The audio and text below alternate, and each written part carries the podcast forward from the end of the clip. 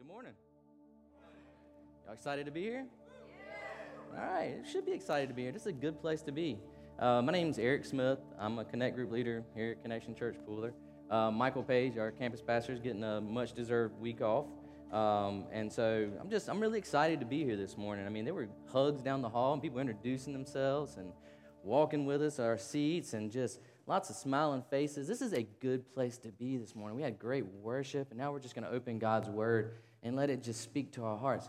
We're in a great place this morning. And so we want to celebrate some of the stuff that's happening. And just last week, we celebrated 10 baptisms. And we should. We should be excited about that.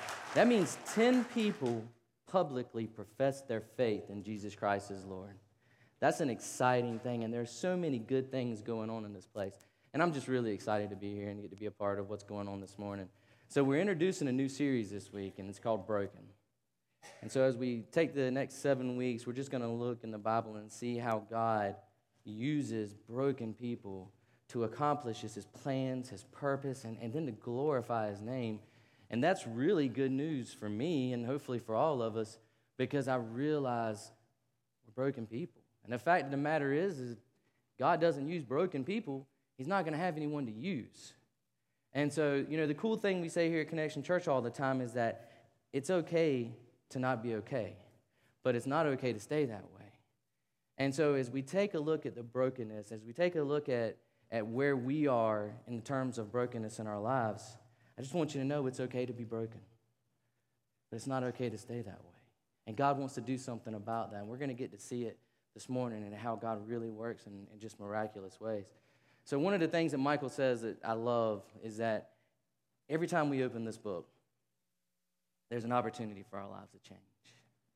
And I believe that. This is the inspired word of God. It's inerrant, it's perfect, it's alive.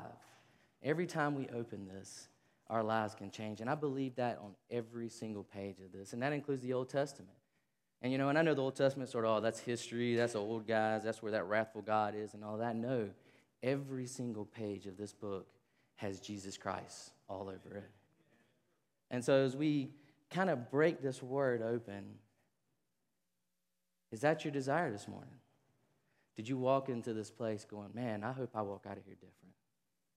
Man, I hope God does something in this place and my heart has changed. Maybe my affections are stirred for Jesus in a way that I haven't experienced in a while. I just hope, God, when I leave this place, I leave different than I walked in.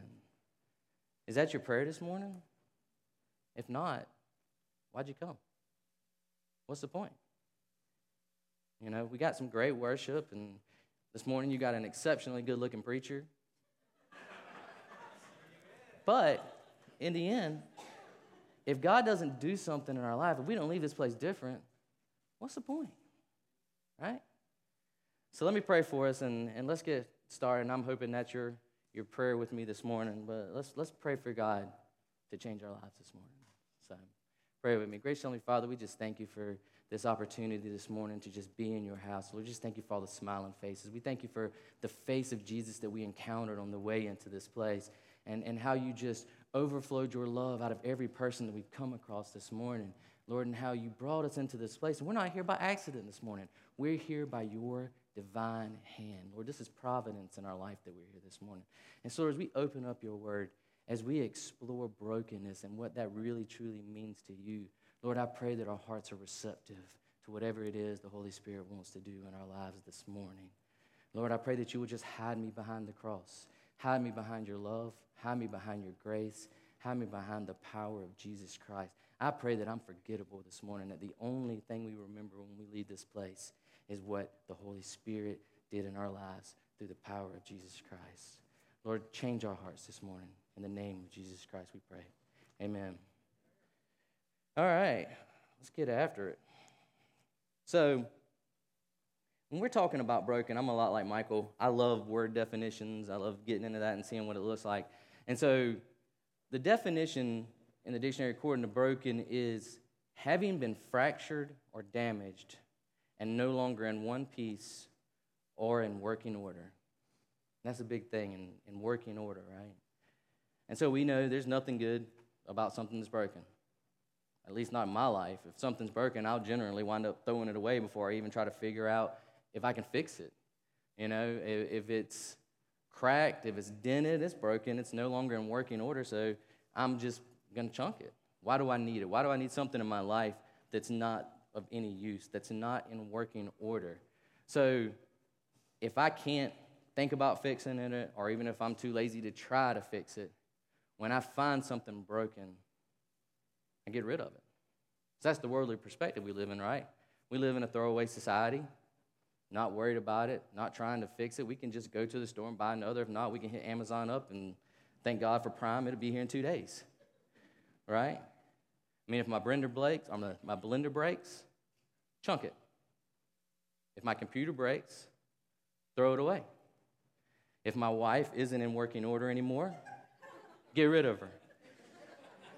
I wrote that about a friend, baby.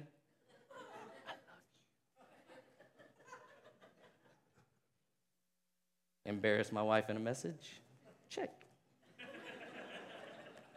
but that's it, right? Isn't that right?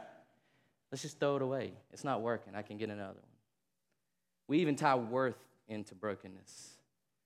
So if I have a car and, and you know this car is a good car, it should probably be worth a lot more. If you come in and I tell you, man, here's the price I want for it, and it's way below what you know that car is worth, what's the first question you're going to ask me?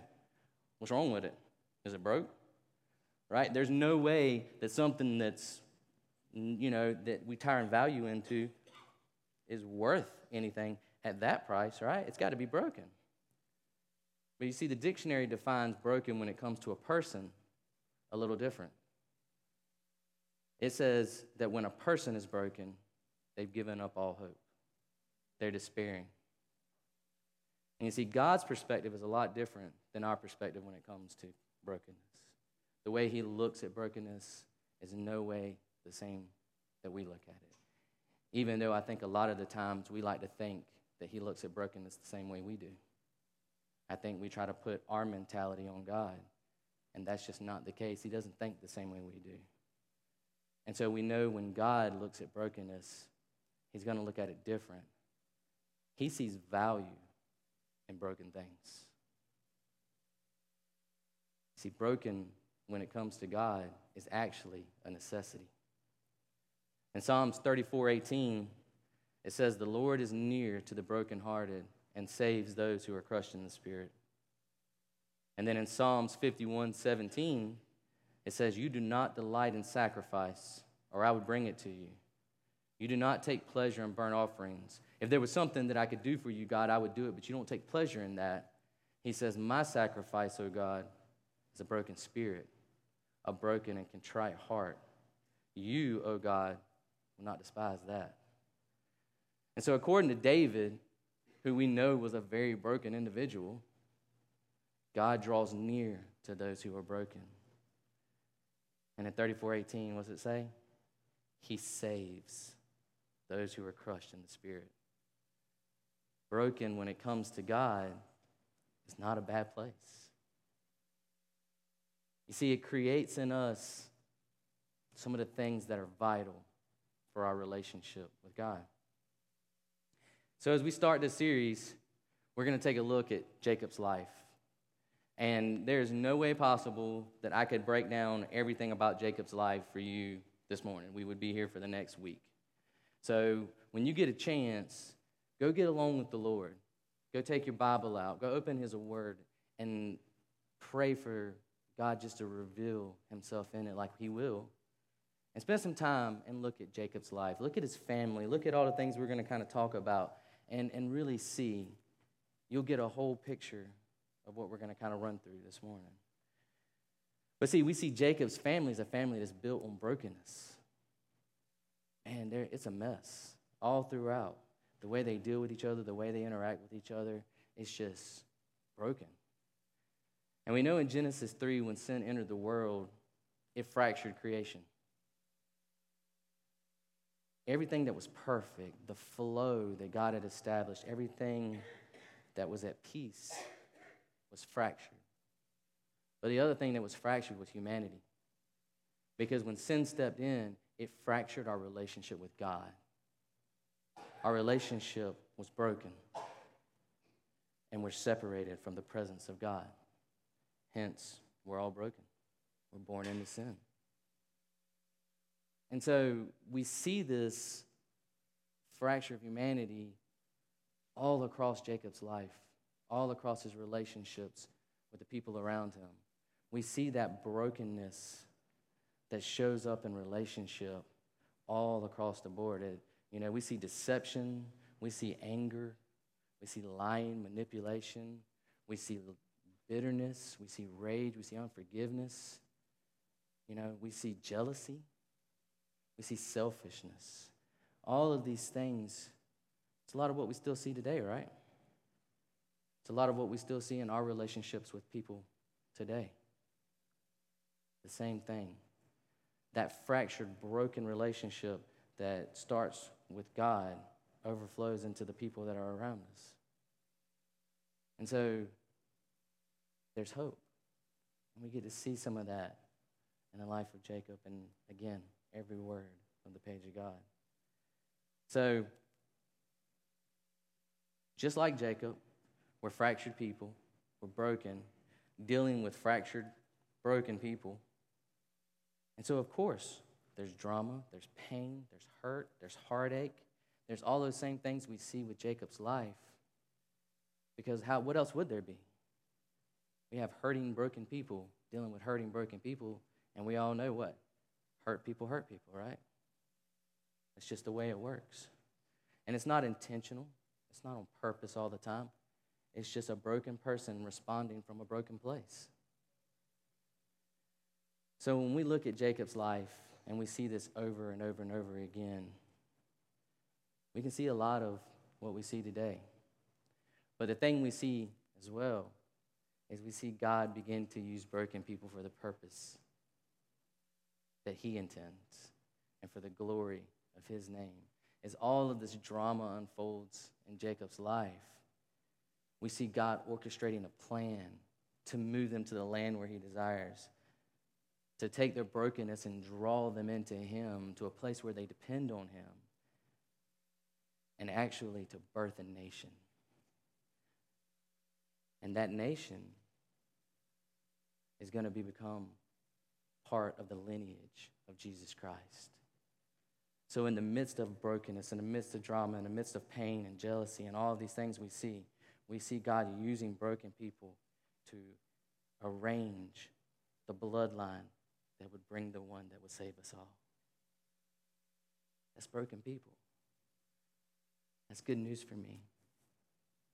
It's real good news for me. So, again, we'll just run through Jacob's life. When Jacob's born, he's the twin brother, the fraternal twin brother of Esau. They look completely different, they act completely different. Um, you know, and, and, names always sort of mean something when it comes to the Bible. So Esau comes out, he's red, he's hairy. They name him Esau, which hairy. And then Jacob comes out, and the Bible says when he comes out, he's grasping his brother's heel. And so Jacob means supplanter, it means one who grabs by the heel. And uh, it actually, in the context of what it's talking about, it really means trickster or deceiver. You ever heard that, that you're the heel of a joke? That's where it comes from. And so Jacob, the deceiver. And so we see this all across Jacob's life. We see him deceive Esau over some his birthright for a bowl of stew.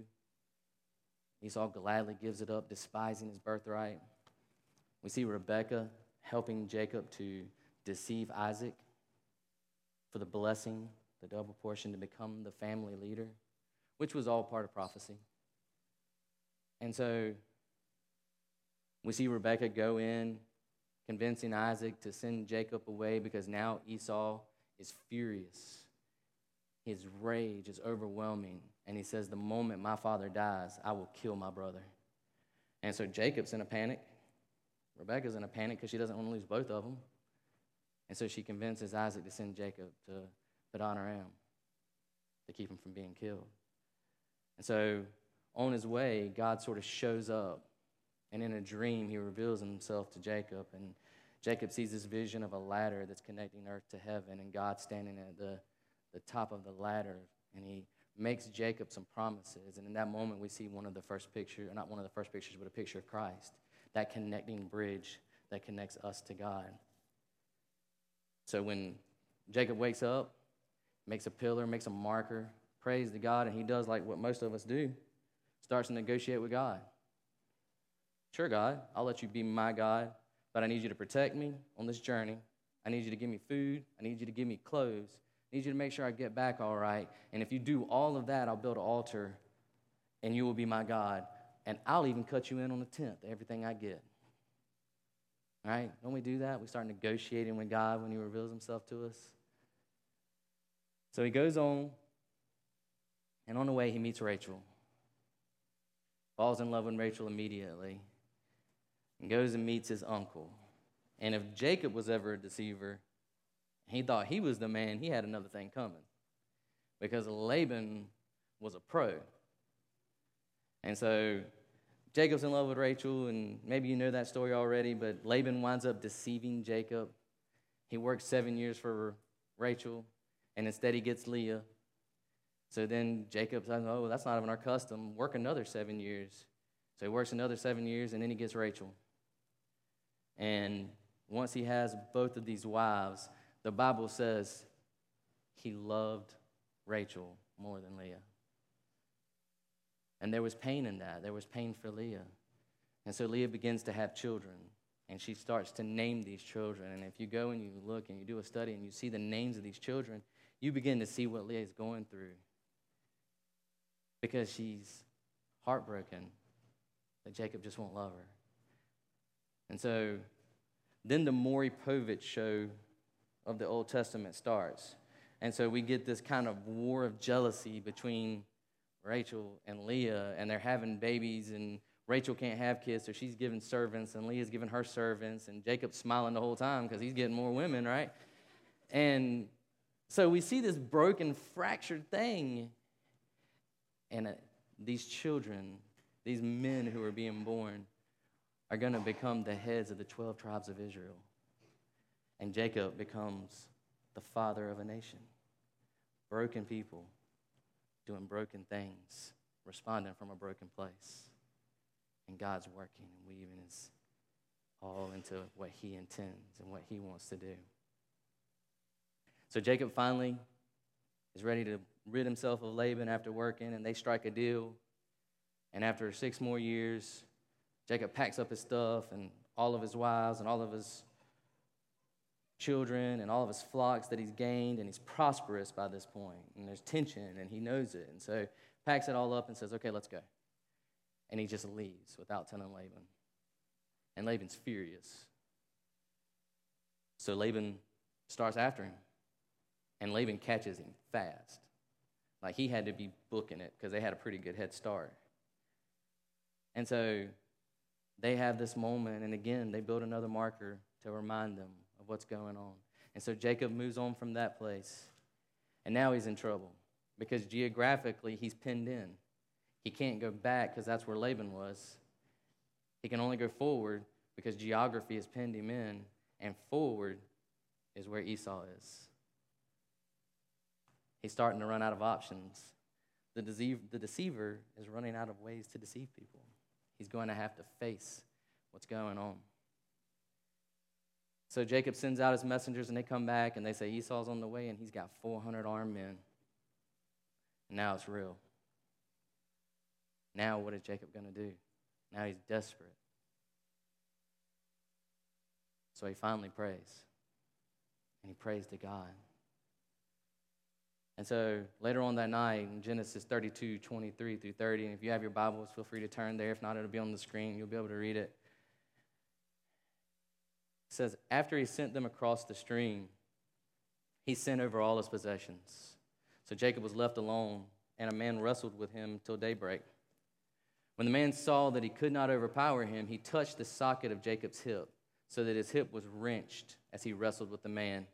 And the man said, Let me go for it is daybreak. But Jacob replied, I will not let you go unless you bless me. And the man asked him, What is your name? Jacob, he answered.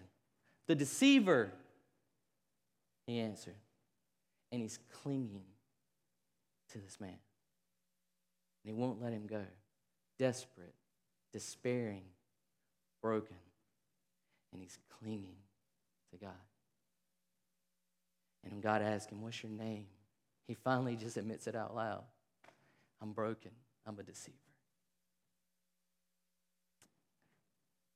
So the man looks at him and he says, Your name will no longer be Jacob, but Israel, because you have struggled with God and with humans and have overcome. In the moment he cried out, I'm broken, God changed his name. So he says, Please tell me your name. But the man replied, Why do you ask my name? And he blessed him. And so Jacob called that place Peniel, saying, It's because I saw God face to face, and yet my life was spared. God met him in his brokenness. He didn't wait for him to get fixed. He didn't wait for him to just act a little better. It was in his brokenness when he cried out, I'm a deceiver. He met the face of God, and his life was spared and changed forever. Your new name is Israel. And he walked away with a limp. We know that. So, what do you think that limp did? You think there's a chance that limp reminded him of his encounter with God? You think every time he took a step and it was hobbled, he remembered God's grace? I got a limp, but I met God face to face, and my life was spared. So, Jacob and Esau have an encounter. And just like our encounter with Jesus, we don't get what we deserve. Jacob earned death deceived his brother. He earned his brother's vengeance, he earned his brother's wrath. But instead, when Esau came up to him, he ran and he embraced him, and they both wept. He found grace. And of course, the old Jacob wasn't quite done. There's still a little more to the story. He deceived Esau one more time.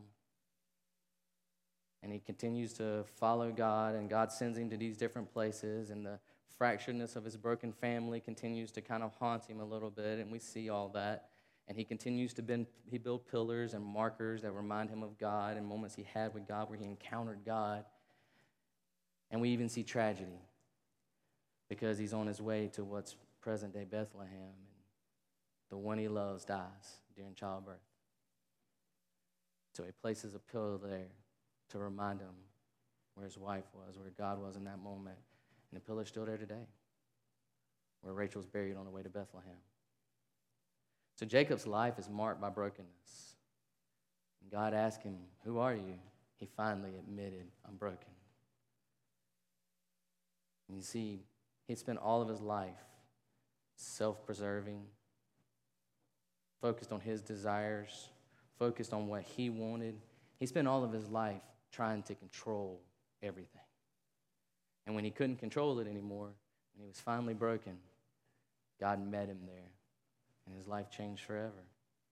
And even the back end of Jacob's life is amazing to see how he responds differently from his encounter with God. You see, God saw his brokenness the whole time, and that never stopped him or made him remove his hand from Jacob. So, in his desperation, out of hope, despairing, broken by definition, we see God move. And his life was changed. But it was his brokenness that led him to God. It was his brokenness that finally led him to a place of humility. He was humbled because what else could he do? To get on his face before God and cling to him. Just say, Bless me. You know? He finally realized, I can't fix this. And in that humility, coming to the end of himself, that's the place where the fertile ground of God is.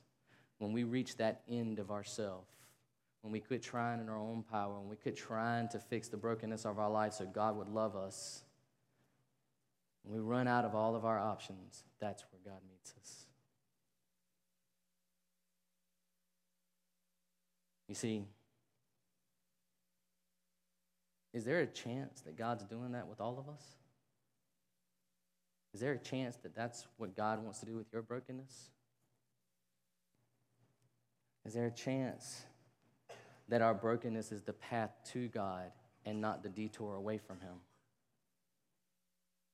You know, and along the way, there should be markers.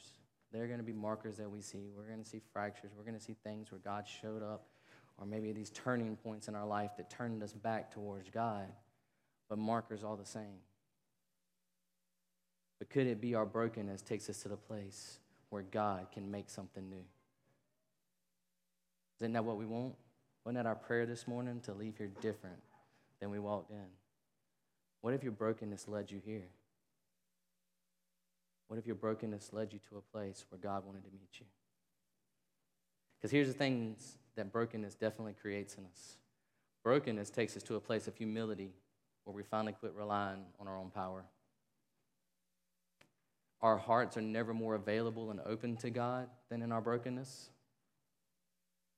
Our prayers are never more focused on God's power to save than when we're broken before Him. And our worship is never more sincere than when we are broken and crushed before the Lord. Jeremiah 18, 3 through 6 says, So I went down to the potter's house and I saw him working at the wheel. But the pot he was shaping from the clay was marred in his hands, and so the potter formed it into another pot, shaping it as what seemed best to him. Then the word of the Lord came to me. He said, Can I not do with you, Israel, as this potter does? declares the Lord. Like clay in the hand of the potter, so are you in my hand, Israel.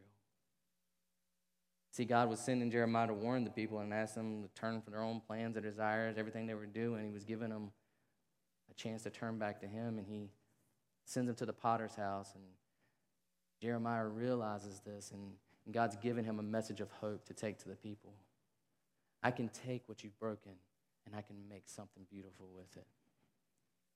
And so, no matter how our plans, our selfishness, all of the things that we do that wind up disfiguring us, that we think we're ugly before God and we're not worthy, we're not valuable enough to God, all of those things we made, mistakes we made, all of the stuff that we did that we can't let go of, all of the things that are keeping us from God, that are detouring us from His presence no matter how dark our sin is, there's no place where God can't make something new out of it. We can take that marred clay that's our fractured life and we can place it in the hands of the potter and he'll make something beautiful. He'll make something new. He'll make something that he uses for his glory for the world to see.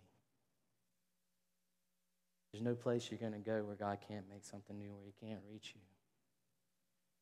And with that thought in mind, the marred clay, He didn't take the marred clay and set it aside and go, okay, now let me get new clay.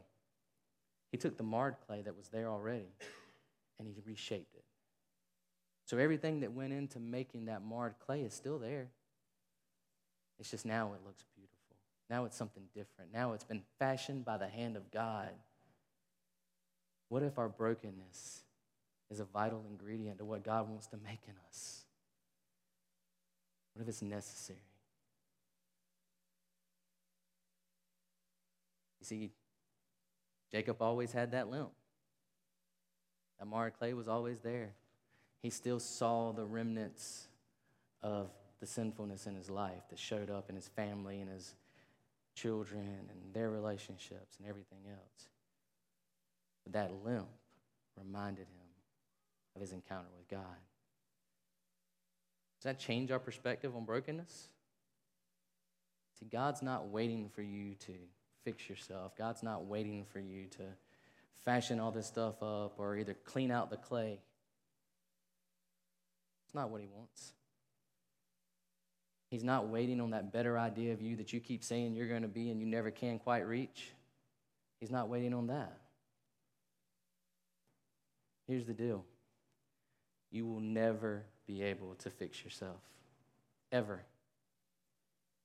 You will never be able to heal the wounds that you've experienced. And I know some of them are tough. I know some of them have been made by people that were supposed to love you, and they broke your heart. I know some of them are by people who aren't even around anymore, and you just can't forgive them. God's not waiting for you to fix all of that stuff. He sees every dark corner of your heart, and He loves you anyways. And He's just standing there waiting until you finally just come to the end of yourself and just go, I'm broken, God. See, He wants to take that valuable moment of our brokenness and He wants to take that marred clay and He wants to fashion something beautiful. See, today is a very special day for me.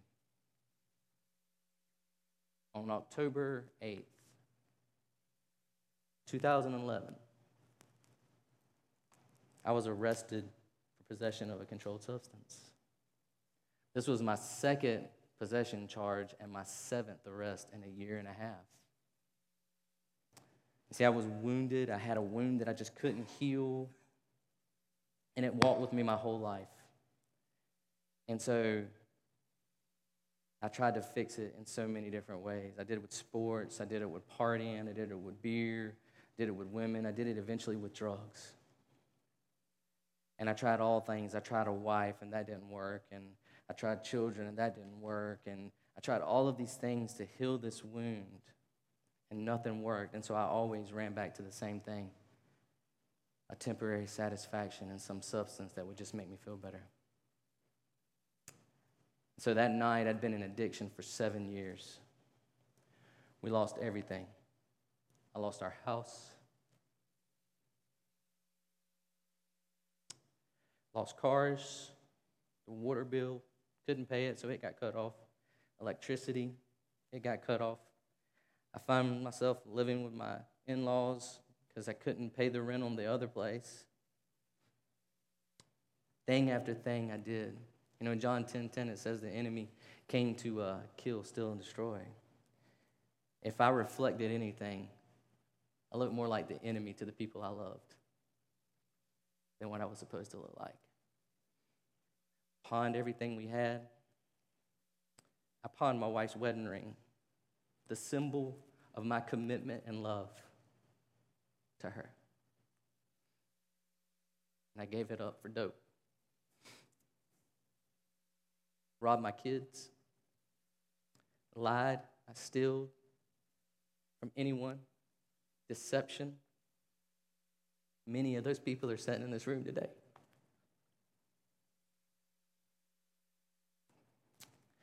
And I was finally at the end of myself, and I was riding down a road. And I looked at God and I said, God, I, I deserve everything I've done or that I'm getting because I've earned it. I deserve all of this. But I'm tired and I can't do it anymore. So, whatever it is you're doing, get it done. And if that's death, bring it on. But whatever it is you're doing, do it. And I went home and I told my wife, in two weeks, I'll either be in jail or I'll be dead. And in less than two weeks, I was in jail. But I was allowed to go into a faith based rehabilitation program, and I spent six months. And so I can just remember all of these markers in my life. But this is the thing I want you to know. On October 8th, 2011, God met me in my brokenness, and my life was spared. Why do we run from our brokenness? Why do we allow that to carry us away from God when it should be the very thing that takes us to God? There are people that come into this place broken this morning. Why leave the same? Why leave that way when God's going, just come on. I'm the great potter.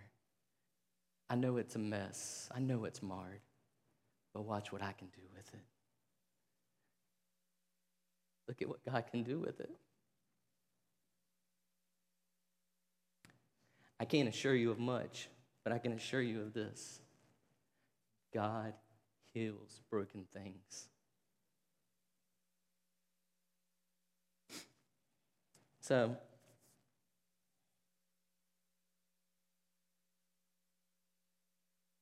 my truck, my air conditioner is broken. It's been actually broken since before the winter started. But the fact is, it was really easy to hide in the winter. You know, because I mean, it's kind of embarrassing. People get in your truck, I don't want to know my AC's broke. So it wasn't that big a deal. I didn't have to worry about it. I didn't, I didn't even tell, I couldn't even tell that it was broke because the temperature, you know, was good enough. But of course, we live in South Georgia and, you know, we have this crazy weather. And so there were days where you could tell my AC was broke. You know, and I tried to cover it up. Somebody get in, I turned turn the panel on, and I'd crack the windows just a little bit so they wouldn't see that my AC was broke, and we'd be riding along, and it was kind of comfortable. Maybe they knew it, and maybe they just didn't want to call me out on it, embarrass me, and I was embarrassed, and you know, I didn't want to deal with it, and you know. So here lately, it's gotten warmer a couple times. Today we're good. I can hide my broken AC. but there have been days where, you know, it was obvious my AC was broke. But here's the thing I know what's coming down the road. There's going to be a season where it's going to be really obvious that my air conditioner's broke.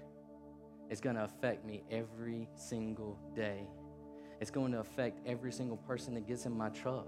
If my wife rides with me, she's going to realize the brokenness of my AC. If my kids get in, they're going to go, Daddy, it's hot. They're going to know, they're going to feel the brokenness of my AC. And I'm going to know it every single day. And it's just going to be worse and worse, and it's going to get worse as the temperature rises. You want to know the sad part about the story? I have everything I need to fix my air conditioner in the back seat of my truck. Literally, everything.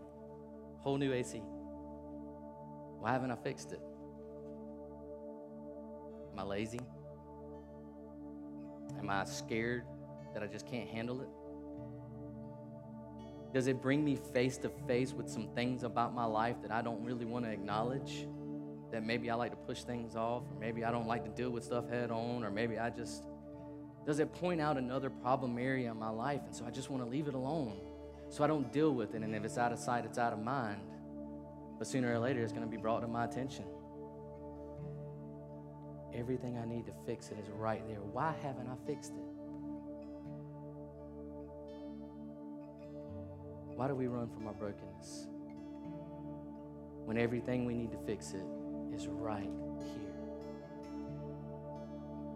God brought you into this place because everything you need to fix, whatever it is that's broken in your life, is right here this morning because God is here this morning.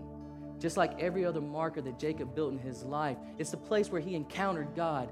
This is the place where God wants to encounter you. Why leave different? Why walk away with it broken again? You know it's going to show up. You know you're going to be reminded of it. And maybe it's a brokenness that you didn't cause. Maybe it's unforgiveness. Maybe it's anxiety. Maybe it's depression. Maybe it's fear. Maybe we could go on and on. Maybe it's something you did that you don't want to let go of. Maybe you're okay with the fact that God forgives you, but you can't forgive you. Trust me, I know what that's like. Sometimes that's the hard part because I know what I did. I know the depths of what I'm capable of. but maybe my limp reminds me of God's grace and His love. The markers there in my life remind me that He met me in my brokenness. They point me back to Him.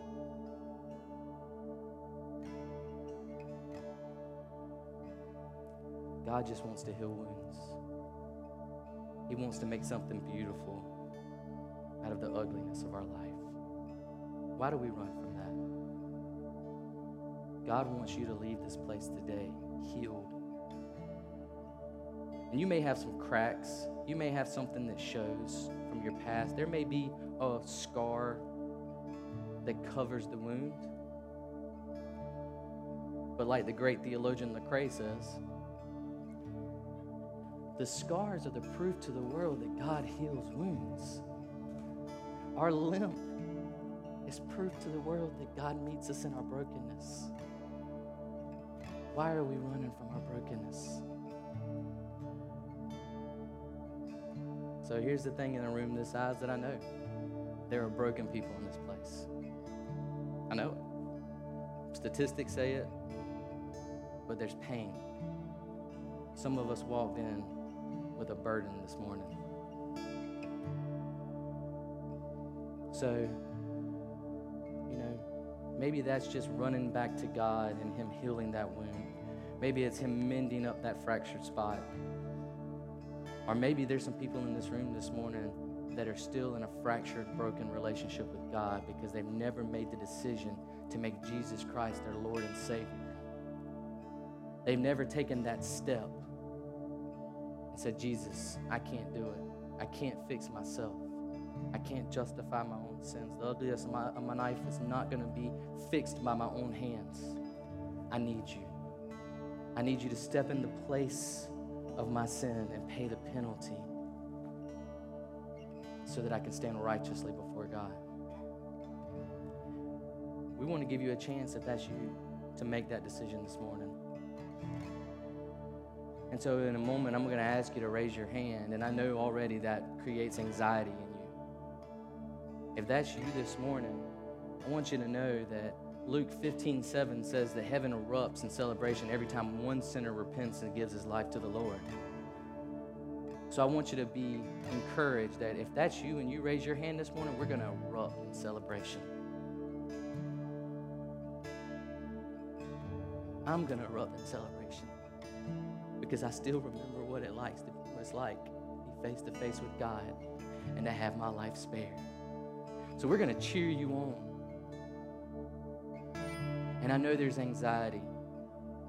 Because I still remember that day where I was sitting in there and I was trying to decide to take that next step. But here's the thing I know for sure I still remember what it felt like when I walked out and I didn't do it. And how I beat myself up. And I did it time and time again, church service after church service, again and again. I tried to rationalize with God why do I have to do this? Why do I have to be public about this? Why can't we do this on our own? And Romans 10 9 says that if we confess with our mouth that Jesus is Lord and believe in our hearts that God raised him from the dead, then we are saved. But that still requires a public decision. If a fireman walked into a place where it was burning around you and saved your life, took you out, and put you in front of the news, what you going to do? Let me tell you about this firefighter.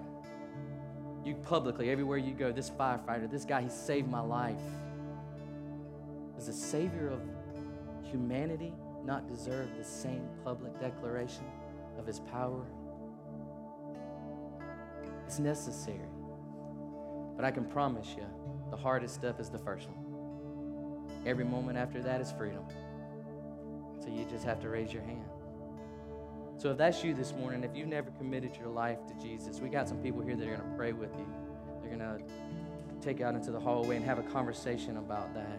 If you've never made the decision to commit your life to Jesus, if you've never taken the step to freedom, if you've never taken the step to forgiveness, if you've never taken the step to grace, if you've never taken the step to love, and you want to do that this morning, will you just put your hand in the air?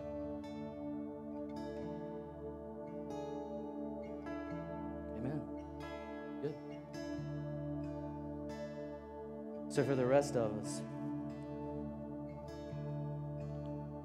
I bet if we were honest about our brokenness, if we were honest about our desire to be healed from our wounds, if we were honest about freedom, these altars would be full.